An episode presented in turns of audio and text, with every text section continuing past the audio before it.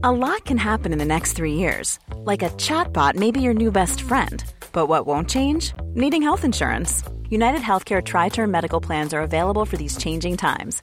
Underwritten by Golden Rule Insurance Company, they offer budget friendly, flexible coverage for people who are in between jobs or missed open enrollment. The plans last nearly three years in some states, with access to a nationwide network of doctors and hospitals. So, for whatever tomorrow brings, United Healthcare Tri Term Medical Plans may be for you. Learn more at uh1.com. Ever catch yourself eating the same flavorless dinner three days in a row? Dreaming of something better? Well, HelloFresh is your guilt free dream come true, baby. It's me, Keke Palmer. Let's wake up those taste buds with hot, juicy pecan crusted chicken or garlic butter shrimp scampi. Mm.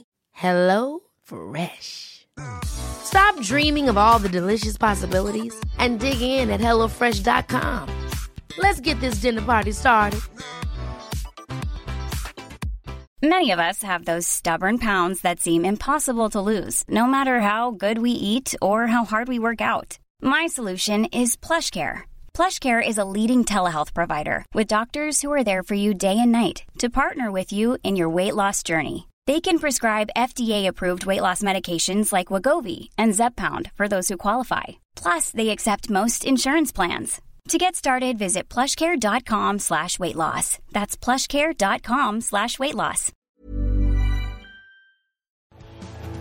The truth is the most convincing story that maps onto reality, that's why the central narrative is falling apart. Right now in the United States, people should not be walking around with We masks. must see the central narrative for the fiction that it is.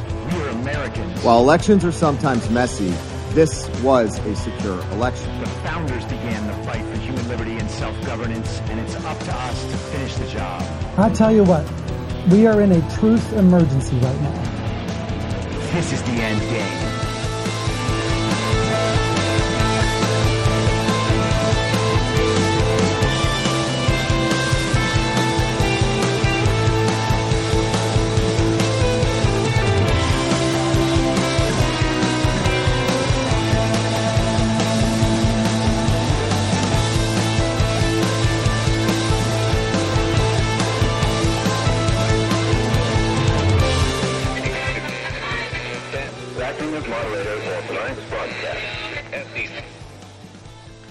It's Tuesday, July 18th, 2023, the 909th day of dystopia.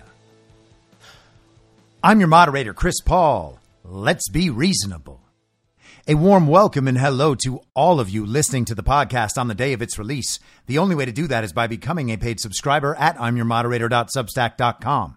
You can do so for as little as $50 a year or $5 a month, and in doing so, you will be supporting me, the work I do, and this show as it expands. And if you can't or you simply don't want to, Continue listening to the podcast for free a couple of days later on a wide variety of podcast platforms and, of course, Rumble. All I ask is that you share it with your friends. You can find the links to the podcast, the writing, the social media, and the merch site by visiting linktree.com slash I'm your moderator. So yesterday we talked about how people have this habit, and I do, we all do. It's something that has been inculcated over time but a habit of accepting default explanations for things, even though we can't support the substance, truth, or validity of the content of those default explanations. We use these default explanations as foundations for other beliefs without actually fortifying the default explanation, or even in many cases, checking to find out if it's true. And I've discussed over the last couple of episodes some key foundational misunderstandings that really do change our whole calculus and our whole understanding of politics as we have always known it. The fact is that our elections are not free and fair, not safe and secure, and the reported results do not accurately reflect the will and intent of the American voter. Believing that our elections are good to go leads to a whole range of other beliefs that are totally unsupportable once you have reconciled that foundational understanding and corrected it. If we can't trust that the reported results of an election accurately reflect the will and intent of American voters, then we have no basis for making judgments about different classes of voters whose vote as a class has already been misrepresented in the reported results. And then similarly, if we aren't given accurate information about how many Americans there are of eligible voting age in this country, then how are we just supposed to sit idly by while they tell us that the total voter turnout for the 2020 election was able to jump a full 20% over the 2016 election? How do our ideas about the country change if we have only 225 to 250 million American citizens in this country? Because something about what we're being told absolutely must be false.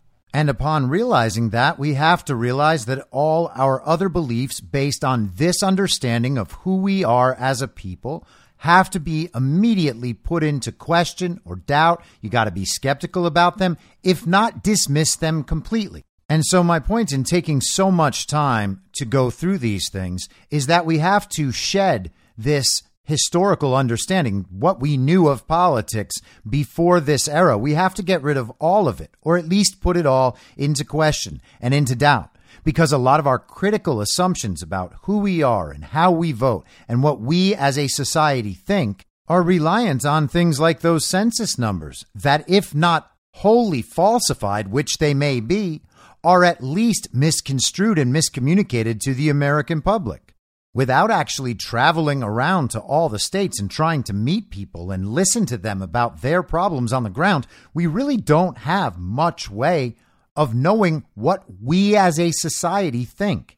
And so we are inclined to accept the media's story about who we are because everyone is given all of the same ideas. And when we check with other people, they're like, yeah, well, everybody knows that.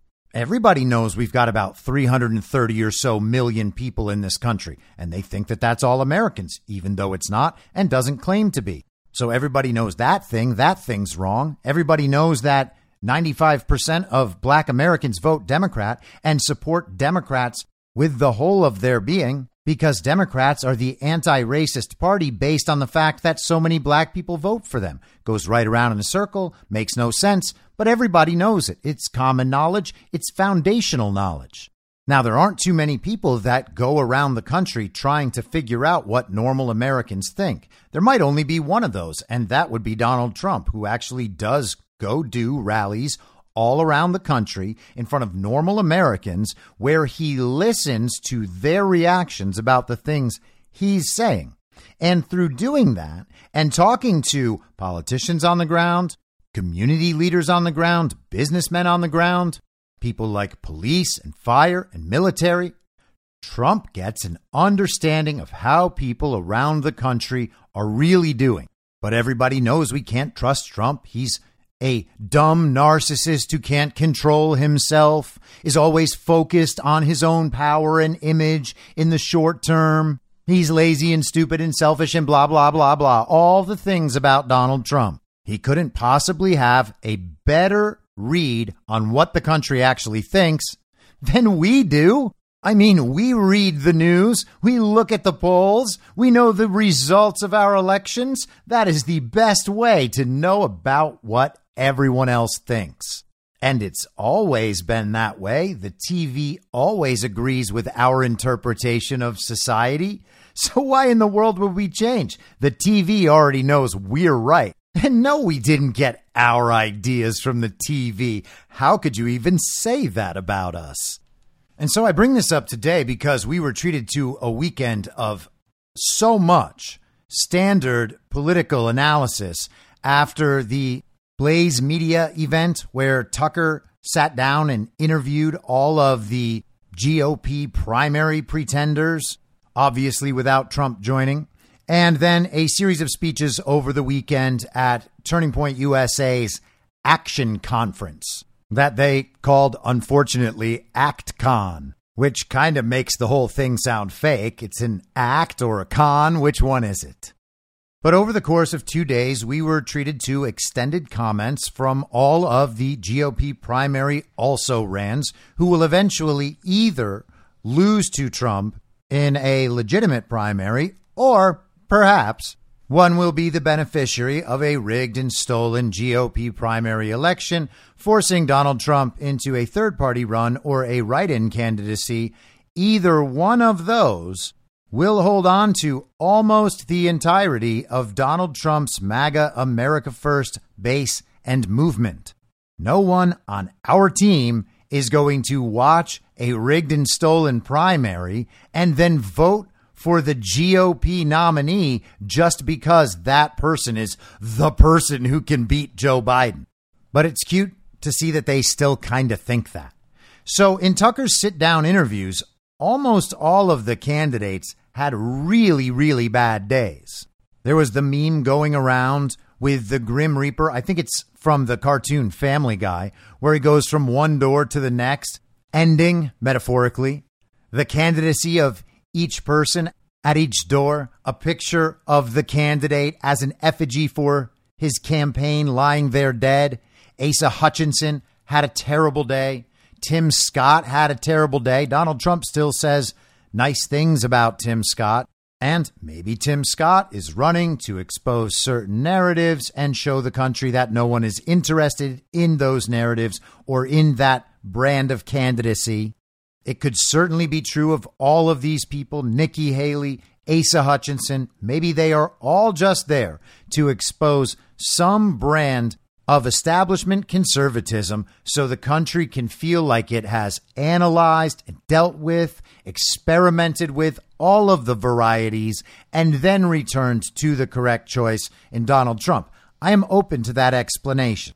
But that said, it's worth trying to understand all of these candidates taking what they're doing at face value and seeing what that means and giving it kind of more of that old school political analysis. Knowing all the while that this isn't, in most senses, a real primary, and it may not be a real primary at all. There is no candidate in the field who's going to come anywhere close to Donald J. Trump. That has been proven beyond doubt at this point. The candidate everyone expected to be competitive and maybe even steal the mantle from Donald Trump was Ron DeSantis, and he has done nothing but drop in the polls consistently since his shadow campaign began last November. In many people's eyes, he's not even in second place anymore. So, to the extent that any of this is real, the only purpose of this is to keep someone in there who is seen as a viable alternative to Donald Trump in hopes that they can either lock Donald Trump up and make his candidacy untenable, they think, and that would ultimately fail completely, or just straight up rig and steal the thing. But even if they're intending to do that, they need someone to seem like a viable replacement. And it doesn't seem like that's an option either. So Tim Scott was boring. He failed on answers about Ukraine, as basically all of the candidates up there did. Nikki Haley actually outperformed a bunch of her establishment colleagues. Asa Hutchinson has been treated to overwhelming rounds of booing all throughout the weekend, which means either Walmart needs to find a new candidate fast or Asa Hutchinson is just another whipping boy to show the public exactly why the Republican establishment is so worthless. And Chris Christie spent the weekend complaining about Donald Trump on cable news. But the two people who got the most headlines over the weekend were Mike Pence and Vivek Ramaswamy. Mike Pence was his normal, boring, milk toast self, which is fine. That's just who Mike Pence is. He may go down in history as the person who ultimately gave America away, or he may go down in history as a great patriot who took one for the team about as hard as anyone could possibly take one outside of Donald Trump. But no matter how history ultimately judges Mike Pence, Mike Pence is still a rather boring speaker. And hey, maybe he's doing it on purpose. If you love Mike Pence, understand that I'm not going after Mike Pence. I'm just saying, he's kind of boring. But he had a major gaffe. And here's the audio from that. Vice President, have you? I know you're running for president. You are distra- you. you are distressed notice. that the Ukrainians don't have enough American tanks. Every city in the United States has become much worse over the past three years. Yeah. Drive around. There's not one city that's gotten better in the United States. Right. And it's visible. Our economy has degraded, the suicide rate has jumped, public filth and disorder and crime have exponentially increased. And yet, your concern is that the Ukrainians, a country most people can't find on a map, who've received tens of billions of U.S. tax dollars, don't have enough tanks. I think it's a fair question to ask, like, where's the concern for the United States in that? Well, it's not my concern. Tucker, I've heard that routine from you before, but that's not my concern. I'm running for president of the United States because I think this country's in a lot of trouble. I think Joe Biden has weakened America at home and abroad. Now, Mike Pence got absolutely savaged for that response. And we discussed this whole thing and the character of Mike Pence on Devolution Power Hour Saturday night. So if you want an extended discussion of that, head there for that. But John Patel Patriot made a great point during that episode.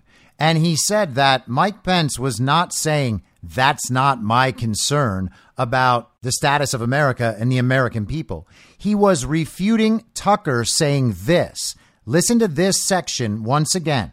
This is what John believes Mike Pence's comment was focused on, and I think that he's exactly right. Your concern is that the Ukrainians, a country most people can't find on a map, who've received tens of billions of U.S. tax dollars, don't have enough tanks. So Pence was saying, that's not my concern. It's not my concern that Ukraine doesn't have enough tanks and that we haven't sent enough money there. He's saying he's actually concerned about the whole range of issues, but he still thinks that Ukraine policy should look a certain way, and he was pushing for the way he thinks it should look. Now, you don't have to agree with that. You don't have to think that's a good response, but it seems pretty clear that Mike Pence was not saying that America is not his concern. So I don't think we need to savage him for that. Now, Vivek Ramaswamy made it through most of the weekend in great shape. In fact, he was having his best moments. He was finishing ahead of Ron DeSantis in polls over the weekend, the straw poll at Turning Point, and in public polling about the primaries. He is beginning to catch up with Ron, in some places, move ahead of Ron, because people have pretty much reached the point with the Ron DeSantis thing that they understand it's not going to work. And whoever they believed Ron DeSantis to be before last fall, he is clearly not that guy. He ran for reelection for Florida governor. He got them to at least attempt to change the law to allow him to run. And he seems to be completely ignoring Florida throughout the entirety of this second term as Florida governor. Whatever the thing was from the beginning, and whatever the analysis now, this thing has not worked and will not work. And the longer they do it, the more people recoil from Ron DeSantis. You don't have to like that fact. You don't have to hate Ron. But it's better if you would recognize reality. And reality is that Ron DeSantis is not going to come anywhere close to President Trump by selling some strange version of Trump light that no one wants. Lying about COVID, lying about vaccines, lying about wokeness, and lying about election fraud are not the pillars of a good anti Trump campaign, it turns out. Aside from the people in Ron's organized info op online, no one gave Ron even passing grades on his performance with Tucker Carlson. He looked petty. He sounded whiny. He looked uncomfortable. At one point, his entire body freaked out. And the clip of that went viral. He did this weird thing where he just snapped into this position where he's sitting up straight and creepily licking his lips as if he had just caught a fly. So his presence was bad and his answers were bad. And that's because there is no anti Trump pro Ron argument that is not simultaneously stupid, dishonest, and immoral. But they're still pushing it. Last night, they came out with another round of let's blame Trump for the vaccine and tell him that he has to denounce the vaccine or else no one's going to vote for him in a rigged election 16 or 17 months from now in a race against Joe Biden or maybe what, Liz Cheney? They're going to still just keep trying to pin the vaccine thing on Trump and make Trump take responsibility so that everybody knows Trump is responsible for the vaccine that he's not responsible for, did not create, and did not mandate. And Trump will be responsible despite the fact that he gave everyone every reason they needed to understand that COVID wasn't all that dangerous and didn't require a vaccine. And in fact, there were all sorts of therapeutics and treatments if only the government wouldn't prevent people from getting them. And of course, letting everyone know all of that means that there was absolutely no justification for the emergency use authorization under which that vaccine was released. But sure, Trump should take responsibility for all of that by denouncing the vaccine even though there's really no one in the world who's taking the vaccine because of Trump, and I suspect that there's virtually no one who ever did. And despite the fact, of course, that Trump is now saying in virtually every speech, not that these people would ever watch a whole Trump speech, but he's saying in virtually every speech that he would remove all federal funding from any school or university that mandates masks or vaccines. So that means no child has to get vaccinated ever again. That's an awfully strange policy for the guy who's responsible for the vaccine, isn't it? But I know he took a million dollar donation to his inaugural. And for that million dollars, the man who lost $2 billion while in office decided to make himself complicit in genocide, even though he had always spoken out against vaccines prior to that. A million dollars was all it took for this billionaire to stop fighting the deep state and instead take their side in genocide. And of course, he's still fighting the deep state right now. And pharma and all of its controlled media assets are still trying to take Donald Trump out as their very first most important priority. But yeah, Donald Trump is totally on their side. But Ron tried that last night and he came out to give a big speech today in South Carolina. You know, South Carolina, where Donald Trump just had 50,000 plus supporters show up in a town of 3,000 people in order to attend a rally. That's South Carolina. Did 50,000 people come out for Ron? Come on. No one would ever believe that. Did 50 people come out for Ron? Isn't it amazing that you would have to actually check to know? Because it's absolutely no guarantee that Ron DeSantis can attract 50 people to anything. Nearly all of Ron DeSantis's prior support was from Trump supporters who now see him as a disloyal tool of the regime. And rather than understanding, that Ron DeSantis now clearly has painted himself as a traitor to the country, willing to make himself complicit in the treason that was committed with the usurpation of our government. Their analysis holds on to the idea that Trump is just a terrible, meanie, and bad guy, and that all of his supporters are cult members, even though we're the very people who were most likely not to get that vaccine he's totally supposed to take responsibility for. Well, how does that work?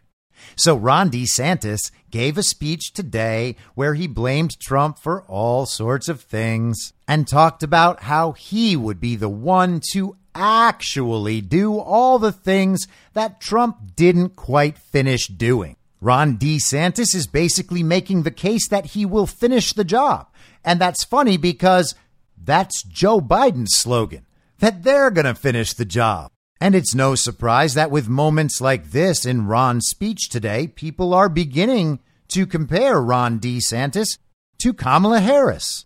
Between being brought up on criminal charges and, and doing things like, for example, um, I think it was shown how he was in the White House and didn't do anything while, while things were going on. Uh, he should have come out more forcefully. Of, of course, that. He definitely should have done things. But the worst part of the Ron display today was that his podium says mission first. And so comparing mission first to America first, which one of those sounds like the guy who actually wants to put America first? And it kind of makes you wonder if it's not America first, what is your mission? And of course, Ron has mission first on his podium to present himself as a former military man because apparently someone in his campaign thought that would be a good new way to rebrand Ron DeSantis for maybe the hundredth time since the campaign started two months ago. You know, back when his name was Ron DeSantis. So all of that has been a disaster. And the truth is, with this movement, what we have are people who are mad at the only guy who has done anything to help because he didn't do everything and fix everything yet. And because he didn't do everything to fix everything yet, they want to replace him with just about anyone, regardless of whether or not they've done anything, or even suggest that they might do any of the things Trump has already been doing. Trump's agenda did not exist before Trump. And the idea that these other candidates are somehow going to pursue agendas that Trump brought to the fore, even though they opposed them prior to Trump, makes absolutely no sense. Let's replace the guy who was in the middle of fixing things until the election got stolen with the very people who helped that stolen election get confirmed and covered up. Yeah, that'll totally take down the deep state. So the reviews after all of this, and we'll talk about Vivek in just one second, but the reviews after all of this were that Tucker systematically destroyed all of these GOP also rans, these pretenders, these candidates in what may very well be a completely fake and fictional primary that exists only as a show. And Tucker has had praise heaped on him all weekend. And again, I like Tucker. I've talked about Tucker plenty of times on this podcast. But what he's being praised for right now as an outstanding journalist, which by the way, he may well be. But all the praise is coming because he asked totally normal questions, things that normal Americans want answers to from these candidates. That's all he did, and that destroyed these candidates. Just asking them normal questions that they are not asked by normal mainstream media figures and outlets destroyed all of these candidates' careers. And that's what the reviews were. Not only does this destroy their candidacy in the primary, they're done. These people are just done. There's no future there for these people. No one's going to elect them. They're not serious candidates. They're not remotely up to the moment. And if they're not up to the moment now, when will they be? This is the moment. This is when things are important. If you are ever going to rise to the occasion, now is that time, and none of them are capable of doing it. Do we expect in the future that things are just going to become so easy and so lazy that we will all just go back to the before times where no one paid attention and all we want from our political leaders is to kiss our asses a little while during the campaign and then do whatever they want so that we can get mad at them and say that the other side is really the problem while our side is perfect. We're not going back there. So, which one of these candidates actually matters? And the truth is that none of them do, but we are getting round two of, hey, this candidate matters. And I'm talking, of course, about Vivek Ramaswamy. And we might have, as I've said before, more iterations of this. There might be someone after Vivek. They've been talking about Brian Kemp and Glenn Youngkin running. Kemp has released a statement that he will not be running. So maybe the Murdochs and the rest of the GOP elite and establishment can draft Glenn Youngkin, but they are talking about how Ron DeSantis is not going to work. And that's coming from reports about what the Murdochs are talking about. You can disbelieve those reports if you want. It might be fake news. It doesn't really matter whether or not the Murdochs continue to support Ron barring locking Trump up, which would probably also fail, and rigging and stealing the primary from Trump, which would probably also fail, the Ron thing is over. It's irrelevant. There is no chance that Ron catches up to Donald Trump in any normal political fashion. He's not going to win the arguments that he has already lost. He's not going to be able to make up for the things that he's already said, the lies he's already told, the positions he's taken that make him complicit with the regime and show who Ron DeSantis apparently really is. And if you want to say this is not really Ron, this is all an act, then we still reach the same point where he is not going to beat Trump. If this is all an act, then he's not beating Trump no matter what, especially if this isn't even a real political contest. And it may well not be. Because if we don't have free and fair, safe and secure elections where the reported results accurately reflect the will and intent of the voters, then the results of the primary don't matter in any way whatsoever. The private corporation that is the Republican National Committee is more than welcome to select Ron DeSantis as their candidate and give Ron DeSantis access to the ballot in all 50 states under the Republican Party. If that happens, we will simply figure out another way because it's not possible for the results of an election to matter if everyone in the country knows that the results of the election as reported are not accurate. And that is exactly what people will know 16 or 17 months from now if nothing is done in the meantime to fix elections. Trump never conceded. There are still active efforts in courts around the country. More information is coming out all the time. If Kari Lake gets a positive decision, immediately the election fraud narrative goes away. There are so many different ways that the country can figure out at a critical mass that our elections are stolen, that the reported results in no way reflect the will and intent of the American voter. And if Trump's not enough and Kari Lake's not enough, then Robert F. Kennedy Jr. will be. There are plenty of different ways to reach that critical mass about the American public understanding that our elections are stolen. And at that point, the results of rigged elections will not matter. And if the solution has to be outside of the electoral process, that's just fine. And by the way, that doesn't mean that the solution immediately becomes civil war or some kind of violent revolution. None of us want that moment to ever happen. And that's why tens and tens of millions of Americans have kept their powder dry throughout this entire time, knowing full well the truth about our elections and what has become of our country. That's not because people are passive. It's because they are smart, they understand what's going on, and they don't want to see the complete and total breakdown of society. There's one more thing worth noting about the Ron DeSantis thing, and this was from Laura Loomer yesterday. She wrote on Twitter The RNC said in order to debate in their first debate on August 23rd, candidates running for president are required to have a minimum of 40,000 donors. However, I was looking at the FEC reports that just came out, and Ron DeSantis only has 16,841 filtered results that show up on his report for individual donations. It doesn't look like he's going to qualify for the debate. I don't see anyone else talking about this. Is the GOP chairwoman going to overlook the fact that DeSantis didn't meet the requirements? Ron DeSantis shouldn't be allowed to debate on August 23rd, according to these FEC documents that only show 16,841 individual campaign donations. And we shall see if Ron DeSantis is able to correct that problem by then. He's also losing big money donors as well. Politico just had an article up the other day about how donors were backing out. The headline was Top Donors Souring on DeSantis. Start looking at Tim Scott. And there were also reports of him slashing campaign staff.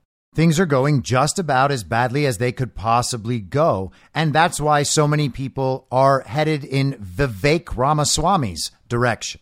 Now, I said months and months ago that Vivek Ramaswamy was quite clearly the Barack Obama version of Trump Light. Ron DeSantis is the Donald Trump version of Trump Light. Nikki Haley is the Kamala Harris version of Trump Light. Glenn Youngkin, if he steps into the race, will be the Mitt Romney version of Trump Light. They're going to try all the various archetypes. Someone mentioned to me the other day that Vivek Ramaswamy is the Andrew Yang of the 2024 Uniparty right. And I can get down with that comparison as well, but I think he's more of a Barack Obama type. He is seen to be this young, articulate brown man, as Joe Biden might describe him, but a great orator. He just brings that message of hope.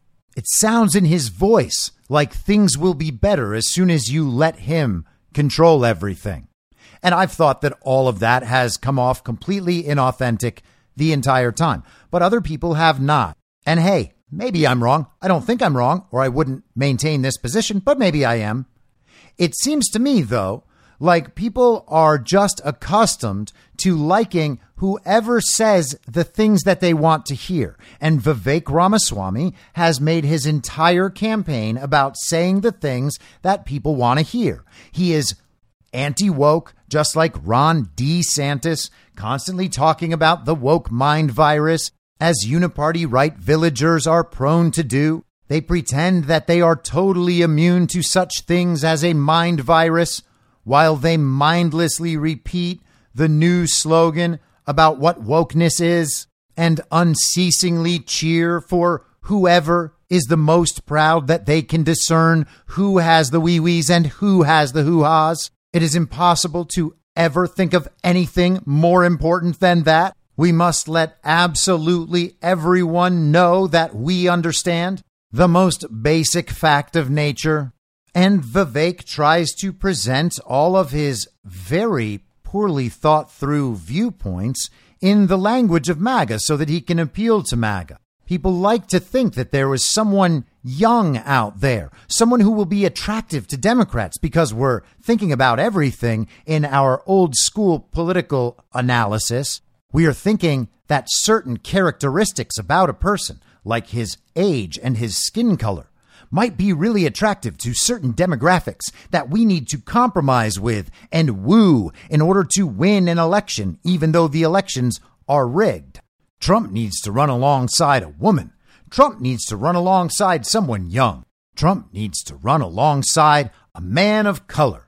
Trump needs to run alongside someone who can reach the intellectual class by being a wonderful orator like Barack Obama or Vivek Ramaswamy. That is what Trump needs. Hey, Trump doesn't need anything. We already got the country. All Trump needs is a free and fair election a safe and secure election, an election where the reported results do in fact reflect the will and intent of the American voter. And Trump wins. So we don't need to begin compromising and playing demographic games based on unchanging identity characteristics in order to please the left who already hates Trump and isn't going to change their minds until they wake up. And the same holds true from the villagers on the uniparty right who are all supporting Ron DeSantis right now. And if all the establishment types are supporting DeSantis over Trump, what in the world leads anyone to believe that Ron DeSantis is the guy to go after the deep state rather than Donald Trump, who has actually already been doing that and whose entire purpose in American politics is exactly that it does not make sense. And people have realized it does not make sense, which is why they're so attracted to Vivek, because he's saying what sound like the right things.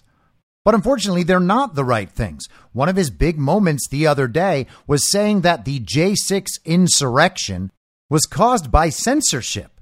No, it wasn't. He said that people went down to the Capitol and acted out the way they did because they weren't allowed to express themselves in other ways. Now, it's true that they weren't allowed to express themselves in other ways, but that's not what January 6th was about. January 6th came about because an election was stolen, and none of these people are out there saying that firmly and consistently. When they're asked about it, they will muddle their way through an answer. Oh, the election had some problems. And we need the states to be focused on election integrity going forward because that's where the solutions are going to come from. It's at the state level. We're just going to change some laws once we can get the Democrats and the uniparty right Republicans to agree. I said the other day that I wish Tucker had asked all of these candidates what have you been doing for the last nearly three years in order to ensure that the 2024 election is free and fair, safe and secure, and the reported results accurately reflect the will and intent of the American voter? And how would they have answered that? Well, all of them would have failed in their response because the truth is they've all done either absolutely nothing or virtually nothing to ensure that the 2024 election is legitimate. None of them have lifted a finger. They don't talk about it. They're not trying to expose it. DeSantis set up some little lame task force and then signed a bill that actually reduced election integrity in Florida. He has presided over countless stolen elections in Florida, the most recent being the Jacksonville mayoral race. It also just so happens that their candidacy, to the extent that their candidacy is legitimate, will only serve to cement and cover up the stolen elections of the past. Donald Trump is the number one fighter for election fraud in the country. He is the one who has let everyone know, shown everyone, that it's a problem. If any of these guys were to actually win, that would basically make it so that no one pursues election fraud ever again because they'd be the beneficiaries of the rigged system. So the people who have done nothing and are actively working to ensure that elections remain rigged forever, these are the people we're going to trust to fix elections? Of course not. And Vivek Ramaswamy is no star on that issue either. But he made those comments about January 6th. That's not where he was back then. John Herald posted this last night on Twitter. Last week, Vivek Ramaswamy said censorship caused J6, but in the immediate aftermath of J6, he actually blamed Trump by condemning him and calling what he did, quote, downright abhorrent. Vivek had two tweets that John enclosed. What Trump did last week was wrong, downright abhorrent, plain and simple. I've said it before and did so in my piece. People like DC Draino began digging through Ramaswamy's old tweets as well. And he posted this one from July 9th, 2020. Wearing a mask equals personal responsibility. It's puzzling when conservatives oppose it. But before deriding them, remember this CDC and WHO discouraged wearing masks in March, a noble lie to save masks for healthcare workers. Institutional lying erodes public trust in science. So apparently, he understood that the science was willing to lie in order to preserve protective equipment for doctors and nurses, healthcare workers, but then at some point, the science admitted that they lied before, but for a good reason. And so now it's important that everyone wears a mask, even though the science knows these masks don't work. So Vivek has this interesting habit of always saying something that sounds like it's sort of right and maybe in opposition to the really bad people, but it's never actually right. And he's always protecting the central narrative while he's saying it. The statement I just read calls out the scientific community for lying in one instance, but then says we should basically still trust them and go ahead and wear the masks while protecting the idea that the masks work.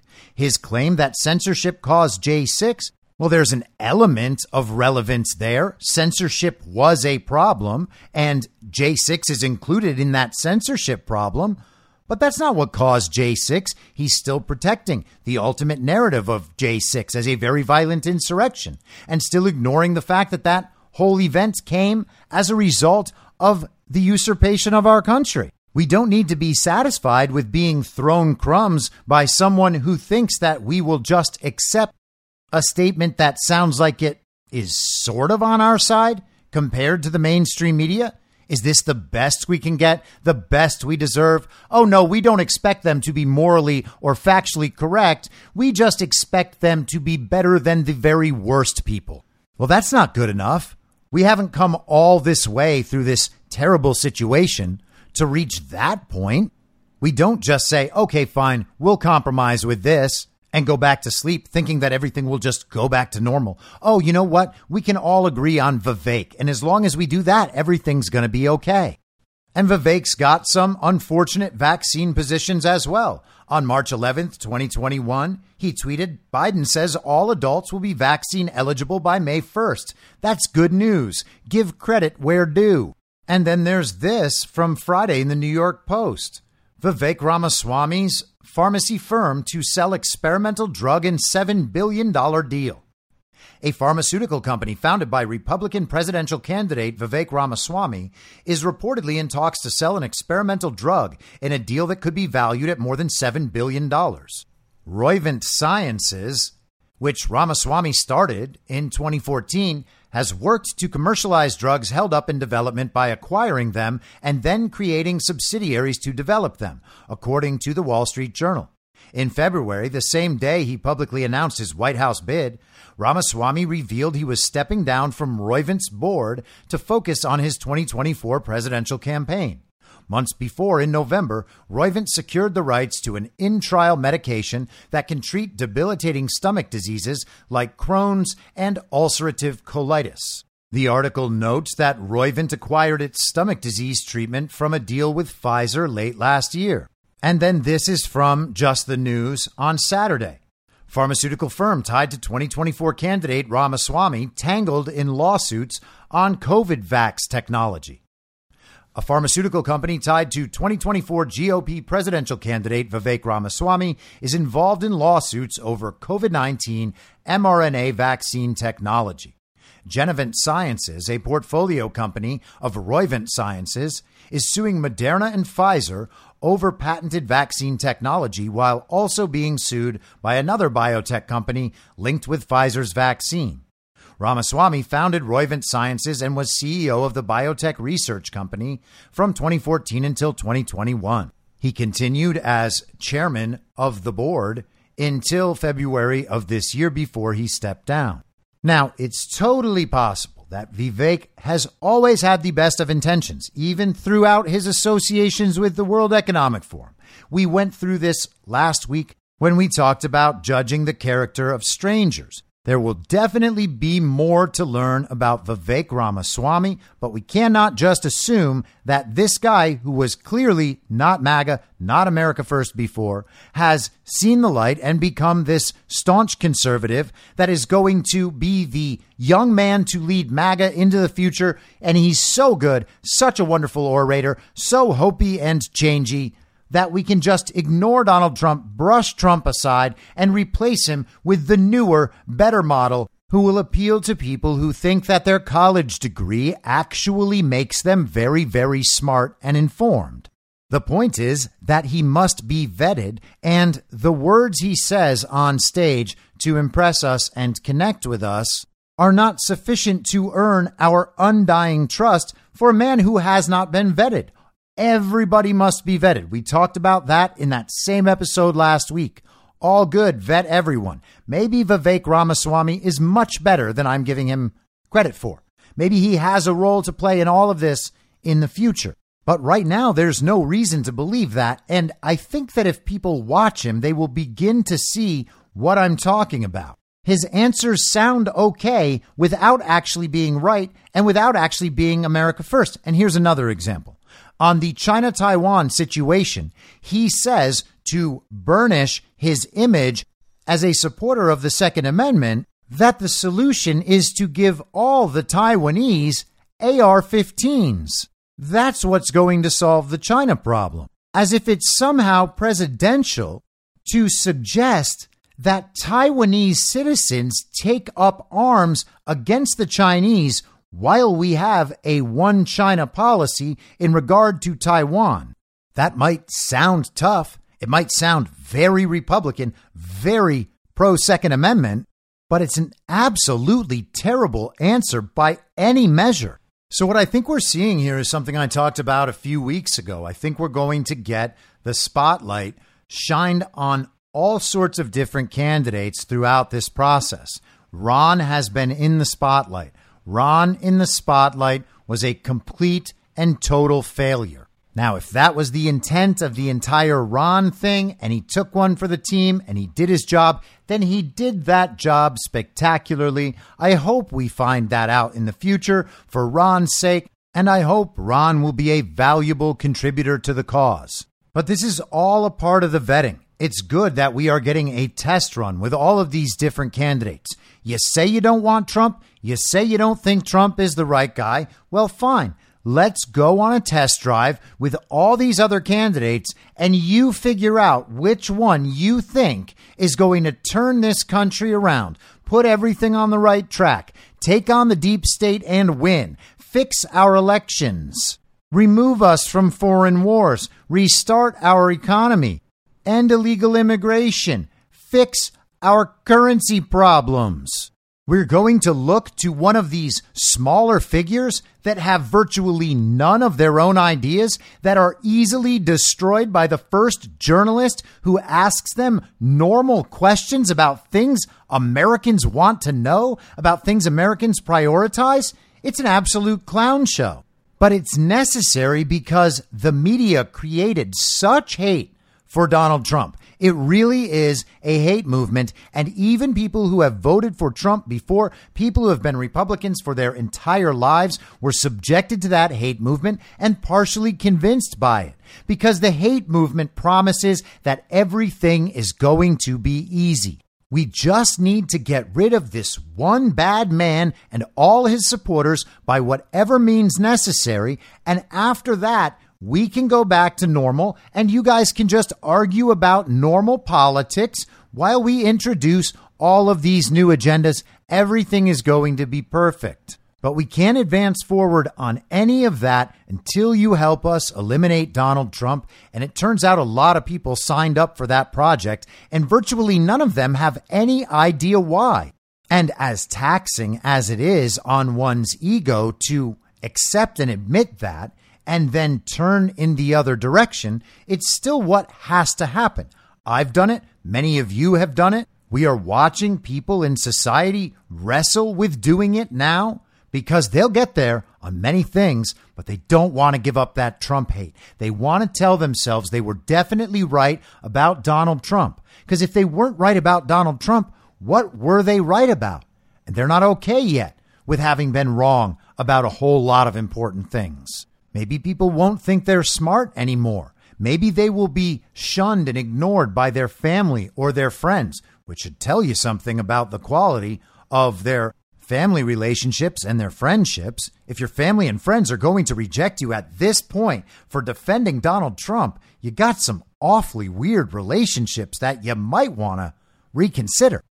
But people have been convinced they might lose their job. They might lose their standing in society. They might be embarrassed in one way or another. People might mock them. They might make fun of them. They might say mean and terrible things about them. And these people all know that that's true because all of these people participated in doing that very same thing to other Trump supporters. And I say that, by the way, as someone who participated to whatever degree in doing that same thing back in 2015 and 2016 because I thought Trump was stupid. I thought Trump was a racist, and I thought his supporters must be absolutely insane not to see it. But at some point, we all just have to deal with reality if we want to move forward and we want to have nice lives and we want to consider ourselves honest people. It's amazing to me that everyone has their take on what Trump must start doing or stop doing. He needs to do this. He needs to stop saying this. He needs to do that. He needs to stop insulting people this way. Everybody has some request about what Donald Trump must do because once Donald Trump changes, they say, then they will change. If Donald Trump just did what they want, they would then support Donald Trump full throatedly. They would support Donald Trump publicly. They would make the argument why others must support Donald Trump as well. Except they won't do any of that. All they're doing is trying to give a rationalization why remaining in the hate movement is good and true and proper for them from their perspective so that they don't have to admit they were wrong about Donald Trump and then deal with the consequences. There can always be one last thing that Donald Trump did wrong or does wrong that they can say, well, you know, I just can't support Donald Trump at any cost unless he changes his position on this one thing. And it's funny because they always revert to the same thing. Why can't Donald Trump ever admit he was wrong? Uh, hey guys, why can't you admit that you were wrong about Donald Trump? Huh? Why can't you do that? That shouldn't be all that hard, right? Donald Trump did great things as president, and people at large are coming to see that. There's not even that much punishment anymore for supporting Donald Trump and defending the job he did. You're not diving into rough, shark infested waters to save someone. You're slowly dipping yourself into a lukewarm hot tub. It's going to be just fine. But people just can't bring themselves to do it. They're worried about their reputations, I guess. Maybe they think it's rational to prioritize something more than the fact that our country was usurped in coordination with the global communist regime and our foreign adversaries. But that argument is ultimately doomed to fail. So it seems like it must be reputational.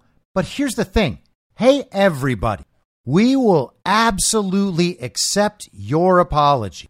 Most of you who identify as Republican don't even need to apologize. You can just say, hey guys, I got this one wrong. Don't know what I was thinking.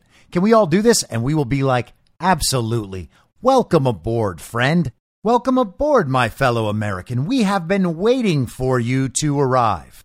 And if it takes us auditioning every single alternate candidate that anyone can possibly come up with, well, then, hey, that's just fine. We'll go through and vet all of these people. And when that's all over, we can all decide whether or not any of these candidates could possibly be taken seriously as a presidential candidate in 2024 in opposition to Donald Trump. And the truth is that there's not one with a single iota of a chance of doing that. And the whole thing about winning doesn't matter if the elections are rigged. There's certainly no one better to fight for free and fair elections out there than Donald Trump. The decision is easy. Now, before we wrap up today, I want to talk a little bit about the ongoing effort to get Trump. The walls happen to be closing in later again, and so we've got to keep updated on it. Yesterday, John Solomon from Just the News reported this FBI tipped off Biden team and Secret Service about plan to interview Hunter. Agent tells Congress. A recently retired FBI supervisory agent told Congress behind closed doors Monday that the Bureau tipped off Joe Biden's team and the Secret Service in late 2020 about a plan to interview Hunter Biden in his criminal tax probe, corroborating allegations from two IRS whistleblowers. The FBI agent who worked alongside IRS whistleblowers on the Hunter Biden case when he was assigned to the Wilmington field office gave his account in a transcribed interview before the House Oversight and Accountability Committee, providing fresh evidence of alleged political interference in the treatment of Joe Biden's son, and he could have said in the lead up to the 2020 election. He corroborated several aspects of the account IRS whistleblower Gary Shapley and a second agent gave Congress last month, including that law enforcement's plan to conduct a surprise interview in early December 2020 with Hunter Biden about alleged tax crimes was foiled by the tip off. The agent, whose name wasn't immediately made public, said the Bureau told both Joe Biden's transition office and the Secret Service, creating a tip off that thwarted the planned interview. So, once again, another blatant example of the two tiered system of justice. They will do anything and everything to pursue Trump, to get Trump. They need that silver bullet. The walls are always closing in later again. And the Bidens get the most preferential possible treatment from all sides. Even though Joe Biden is a demented old pervert who has spent 50 years being paid by taxpayers to be the most corrupt man in American political history by a long shot, to sell out the interests of his constituents to big business and foreign adversaries, and then to have his crackhead whoremonger of a son travel around the world closing these deals on his behalf. John Solomon added this report today in Just the News. Forbidden questions, denied warrants, witness tip offs. Agents detail interference in Biden probe. Adding on to the earlier report about what this witness testified to in these closed door hearings on Monday, Solomon writes In the interview with Congress on Monday, aides said the retired FBI agent said, and he includes a bulleted list here one, multiple witness interviews were planned in the Biden family probe for December 8, 2020, with he and Shapley assigned to interview Hunter Biden. Two, late on December 7, 2020, Shapley and the FBI agent learned that FBI headquarters had notified Secret Service headquarters about the Hunter Biden interview and that the Biden transition team was also notified, contrary to the original investigative plan. Three, The next day, the FBI agent and Shapley were instructed not to approach Hunter Biden's house and instead would have to wait until Hunter Biden contacted them, an instruction the FBI agent said he had never gotten before. And four, Hunter Biden never approached them and the interview never happened. Solomon goes on. In just a few short months, three GOP led House committees, Oversight, Judiciary, and Ways and Means, have uncovered more than a dozen alleged instances of interference and abnormal meddling in the Hunter Biden and Joe Biden probes. Here are some of the biggest revelations. Number one, FBI and IRS agents were told they could not ask questions about Joe Biden in connection with the probe into his son's foreign business dealings. We weren't allowed to ask questions about dad. We weren't allowed to ask about the big guy. We weren't allowed to include certain names and document requests and search warrants. So we were precluded from following that line of questioning, Shapley said during a recent interview. Two, agents were denied search warrants for both the guest cottage on Joe Biden's property where Hunter Biden lived and a storage locker where the first son stored some of his business records that law enforcement sought as evidence. The agents said they had met the standard of probable cause required for such warrants. So there are a few different ways to parse that, but the important point is that the higher ups did not allow the agents to seek the warrants to get that information, that particular information. Three, in addition to the tip off about the planned Hunter Biden interview, agents have testified that Hunter Biden's legal team was alerted by federal prosecutor Lesley Wolf to plan to search the storage locker. No sooner had we gotten off the call than we heard AUSA Wolf had simply reached out to Hunter Biden's defense counsel and told him about the storage unit, once again ruining our chance to get to evidence before being destroyed, manipulated, or concealed. And that sounds like rather extraordinary corruption. And maybe even obstruction. How about that? Four. The IRS and FBI had gathered evidence that Hunter Biden had not paid taxes on at least $400,000 from the Ukrainian energy firm Burisma Holdings dating to 2014. But prosecutors did not charge that crime and allowed the statute of limitations to expire. Five. The FBI had corroborated Hunter Biden's laptop as far back as November 2019 and knew the device was not part of a foreign disinformation campaign. An entire year before intelligence community experts and surrogates of Joe Biden's campaign made the false allegation. And again, not only is that astounding on its own, but that laptop contained exculpatory evidence for Donald Trump's Ukraine impeachment hoax. But that coup attempt against the American presidency doesn't matter because it was Donald Trump. And everybody knows that Donald Trump is bad, so it doesn't matter what you accuse him of. He's probably guilty of it. And no, this is not an act of scapegoating as part of a hate movement. Number six, FBI counterintelligence agents who probe foreign espionage operations were interested in the Biden's dealings with a Chinese energy company that was tied to the communist country's military. The FBI is considering a lot of national security type issues here, Shapley said when asked about CEFC China Energy. Number seven, prosecutors were pressured by the Biden team. Shapley alleged that Hunter Biden attorney Chris Clark threatened prosecutors that if they charged his client, they would be committing career suicide. That's a quote.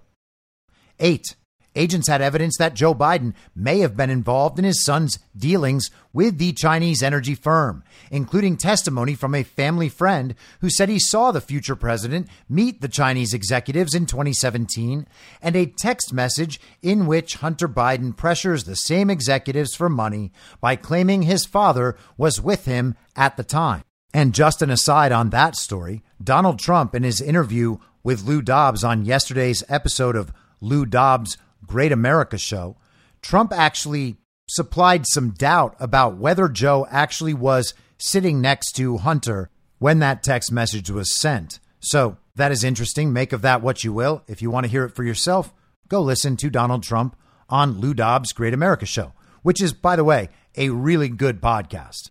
And number nine, prosecutors failed to share with the IRS agents and FBI informants evidence that a Ukrainian businessman may have engaged in a scheme to bribe Joe and Hunter Biden with $10 million.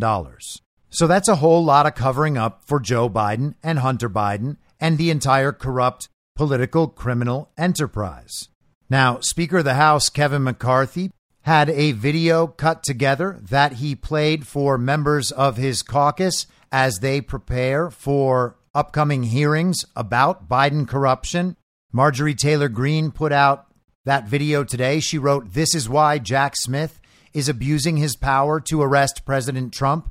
The Communist Democrats are trying to win the 24 presidential election by arresting the people's president, President Trump, in order to cover up Joe Biden's real crimes. Here is the video. Vice President Biden, there have been questions about the work your son has done in China and for a Ukrainian energy company when you were vice president. In retrospect, was anything about those relationships inappropriate or unethical? Nothing was unethical. President Biden's brother and son are both under investigation. Officials are looking into their business dealings overseas. Hunter Biden's business associates sent over a million dollars to three of their family members. Any reaction to that report? That's not true. My son has not made money in terms of this thing about uh, what are you talking about? China. CBS News has learned that more than 150 transactions involving either Hunter or James Biden's global business affairs were flagged as concerning by U.S. banks for further review. Some of those concerns included large wire transfers. The most comprehensive statement we have is from the White House chief of staff, and that was earlier this week. And he said that the president is confident his family did the right thing, adding these actions by Hunter and James are private matters and don't involve the president. Gary Shapley has been at the IRS for 14 years and told us that the way the Hunter Biden investigation was conducted was, in his words, quote, outside the norm. I, I have never discussed with my son or my brother or anyone else anything having to do with their businesses, period. President Biden, how involved were you in your son's Chinese shakedown text message? Were you sitting there? Were you involved? Were no, I wasn't, and I don't. Were you? No. Shapley, who is still working for the IRS, told us that even before President Biden took office, he was directed to avoid leads involving Hunter's father. I'm honest. There were certain investigative steps that we weren't allowed to take that could have led us to President Biden. And you wanted to take? Them. We needed to take them. And you weren't allowed to take? Them. That's correct. So that basically seems like a movie trailer for the Biden related hearings. And at the same time, they are going after Donald Trump as hard as can be. And CNN is putting the rest of their remaining credibility online to support Jack Smith. Jack Smith is now their hero for going to Subway. Here's John King explaining. One last point. Jack Smith, remember when the classified documents target letter, when Trump announced that, there was a lot of commentary. It was Jack Smith making a mistake here. Is he leaving this all to Donald Trump? And then they released the indictment, and we all said, wow, wow. We read it. We saw the documentation. We saw the level of detail. Jack Smith going to Subway today is a message to Donald Trump. Mm-hmm. Donald Trump tries to intimidate people. He tries to bully people. He tries to scare you away. That was Jack Smith with no words and a simple $5 sub in his hand saying, I'm here. I'm not going anywhere. Yeah, the imagery was uh, was intentional and spoke volumes. It really is. Um, and now that has to be the strangest five dollar footlong commercial anyone has ever seen. Now we have mentioned many times, and Kyle Just Human has done extensive work on all of this last year, proposing his theory about templates in the wake of the August 8th, 2022 raid on Mar-a-Lago. Donald Trump announced that raid. Donald Trump has consistently announced his indictments before they happen. And Donald Trump is breaking news again with a Truth Social post and a presidential statement. He wrote, Wow, on Sunday night while I was with my family, having just arrived from the Turning Point event in Florida, where I won the straw poll against all other Republican candidates with 85.7% with all polls showing me leading in the Republican primary by very substantial numbers. Almost everyone predicting that I will be the Republican nominee for president. And as I am leading Democrat Joe Biden in the polls by a lot, horrifying news for our country was given to me by my attorneys. Deranged Jack Smith, the prosecutor with Joe Biden's DOJ, sent a letter. Again, it was Sunday night, stating that I am a target of the January 6th grand jury investigation and giving me a very short four days to report to the grand jury, which almost always means an arrest and indictment. So now Joe Biden's Attorney General Merrick Garland, who I turned down for the United States Supreme Court, in retrospect, based on his corrupt and unethical actions, a very wise decision, together with Joe Biden's Department of Injustice, have effectively issued a third indictment and arrest of Joe Biden's number one political opponent, who is largely dominating him in the race for the presidency. Nothing like this has ever happened in our country before, or even close. They illegally spied on my campaign, attacked me with a totally fake dossier that was funded by Hillary Clinton's campaign and the DNC, impeached me twice, I won. They failed on the Mueller witch hunt, no collusion. They failed on the Russia, Russia, Russia hoax, the 51 intelligence agents fraud, the FBI and Twitter files, the DOJ Facebook censorship, and every other scam imaginable. But on top of all that, they have now effectively indicted me three times. The DOJ has staffed and runs the DA's office in Manhattan, with a probable fourth coming from Atlanta, where the DOJ are in strict and possibly illegal coordination with the district attorney, whose record on murder and other violent crime is abysmal. This witch hunt is all about election interference and a complete and total political weaponization of law enforcement. It is a very sad and dark period for our nation. Now, Donald Trump, of course, is right on all of that. It's not like these new charges, these new issues, are going to result in some different outcome. We have seen these attempts at Donald Trump over and over and over for eight years, and none of them have worked. Not once, not a little bit. All of them have been completely and totally refuted to the point where virtually everyone understands that. And it's not because Donald Trump is crafty in getting out of these situations. It's because all of them are completely and totally fake from the start. And there are enough people who realize that immediately that we don't actually need to wait for years and years for the rest of the public to determine the same thing. Trump is not in danger. He is putting these statements out so that people understand what the regime is trying to do. Donald Trump confidently and humorously goes to each and every one of these events and talks about exactly what the enemies of this nation are doing. And people are finally beginning to listen and to hear him and to understand the point of all this. There is only one choice here. You either want these problems to be fixed and for America to work as we were promised it would work, which requires all of our involvement and our support in fixing this, which does require supporting Donald Trump. Or at some point, it's clear that your priority is to remove Donald Trump from the conversation. Because if Donald Trump is removed from the conversation, then the regime wins. And if the regime wins, then all of the people who supported the regime throughout this time win as well. Or at least they think they're going to win because they're acting in all the ways that the regime usually incentivizes. But the thing is, they're not in the club and they're never going to be in the club. And if the regime wins and we get to 2030, those people are all going to own nothing and be happy, just like all the Trump supporters. I'll be back tomorrow at the same reasonable time on the same reasonable podcast network. I don't have a network. Masks and lockdowns don't work. They lied to you about a pandemic and Joe Biden will never be president. In my mind, that's the end game. If you're listening to this episode for free, you can support me and support the show and the work I do by signing up for a paid subscription at imyourmoderator.substack.com. You can do so for as low as $50 a year or $5 a month. Comes out to under a quarter per episode, and you'll blast right through the paywall for all of the writing. The merch store is www.cancelcouture.com, and you can find everything else by heading to Linktree, linktree.com slash I'm your moderator. And I'll see you soon out on the range.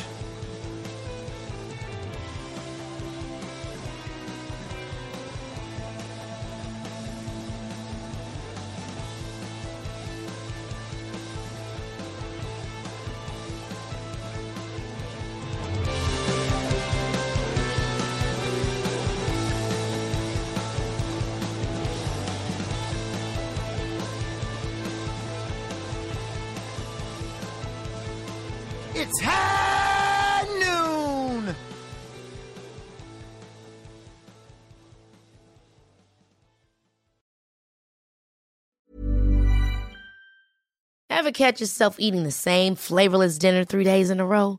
Dreaming of something better? Well, HelloFresh is your guilt-free dream come true, baby. It's me, Keke Palmer.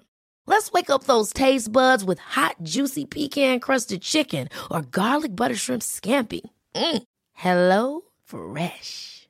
Stop dreaming of all the delicious possibilities and dig in at HelloFresh.com. Let's get this dinner party started. Hello, this is Danny Pellegrino, host of the Everything Iconic podcast, and I'm here to tell you all about Splash Refresher because hydration is mandatory, but boring is not. Now, I love my water, but if I don't spice it up, I'm not going to finish what I took out of the fridge. That's why I love my Splash Refresher, which is flavorful, delicious, bright, hydrating, and zero calories. The wild berry flavor is my fave. No, wait, is the pineapple mango flavor my fave? You know what? All five craveable Splash Refresher flavors are my fave because they're so delicious. So get hydrated and enjoy it with Splash Refresher.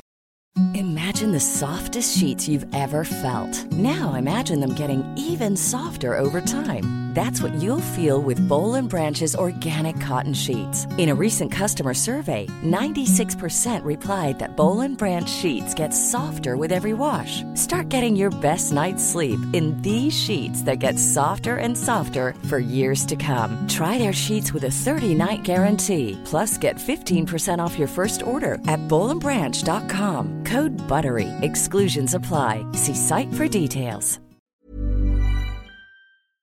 In my mind, that's the end game. Thanks for listening. If you'd like to follow what I'm reading and thinking throughout the day, you can do that by downloading the Telegram Messenger app and going to t.me slash I'm your moderator. On social media, you can follow me on Truth Social, Gettr, and Gab at I'm your moderator. I also have channels on Rumble and BitChute. If you'd like to follow the writing, you can find me at imyourmoderator.substack.com.